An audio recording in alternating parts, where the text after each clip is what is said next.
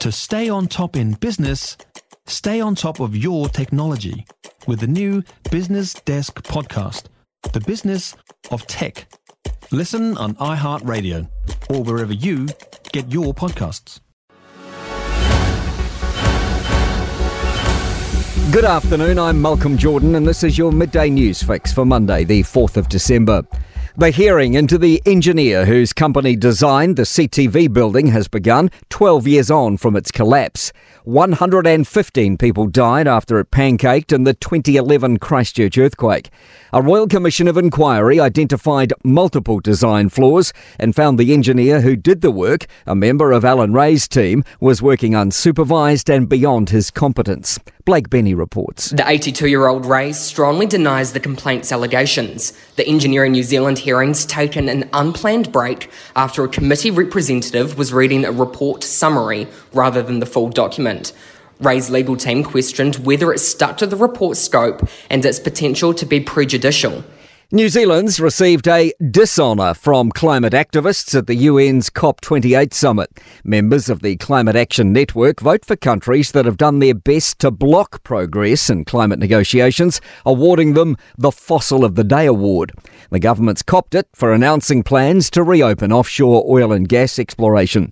Greenpeace Aotearoa's Amanda Larsson says the backwards move is disappointing. New Zealand has a reputation globally for being world leading on a lot of things, for being clean and green. A busy second week lies ahead for the new government as Parliament gears for reopening. The National led coalition is already underway with its 49 point 100 day plan. Prime Minister Chris Luxon says last week was a good week and they're focused on marching forward on more points between now and Christmas. It includes things like you're repealing the RMA Act, for example, that's been recently passed. It includes things like unwinding fair pay awards, which we don't think are fair or not good for New Zealand's workplace environment. Police are reassuring the public after a second tranche of threatening emails to various organisations across New Zealand. They've been sent to places including houses of worship and hospitals. Making renewable energy projects a reality is one of the government's priorities for the first six months. Work on the Lake Onslow Hydro project has been ditched, with Chris Luxon labelling it a waste of money. He wants to bring the consenting time for renewable energy projects down to one year. Luxon says that will require changes to RMA legislation. There's a lot of projects across New Zealand that are just blocked up, held, held up because of RMA consenting. So we've got to repeal that before Christmas.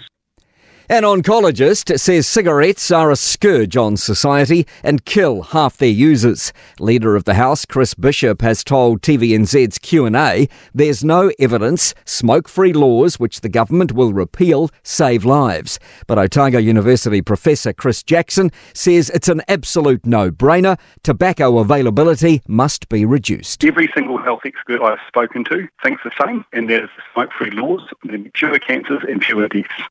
Four people have been killed in a stabbing in Queens, New York, including two children. Two police officers and another person were also injured before the suspect was fatally shot by one of the injured officers. To sport, veteran A League player and administrator Terry McFlynn has been appointed Director of Football for the new Auckland franchise. World Golf number one Scottie Scheffler has secured a three shot victory at the Tiger Woods hosted Hero World Challenge in the Bahamas.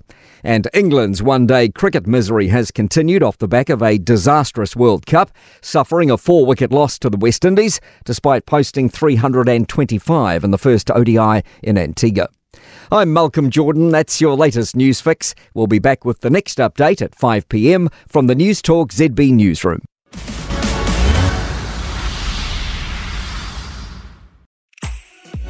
If you enjoyed this podcast, you will love our New Zealand Herald podcast, The Little Things, hosted by me, Francesca Rudkin, and my good friend Louise Ayrey. We focus on all the little things that you can do to make a positive impact on your life and to cut through the confusion from the health and wellness industry. Join us every Saturday to hear from the experts for all the tips and advice you need. Just search The Little Things on iHeartRadio or wherever you get your podcasts.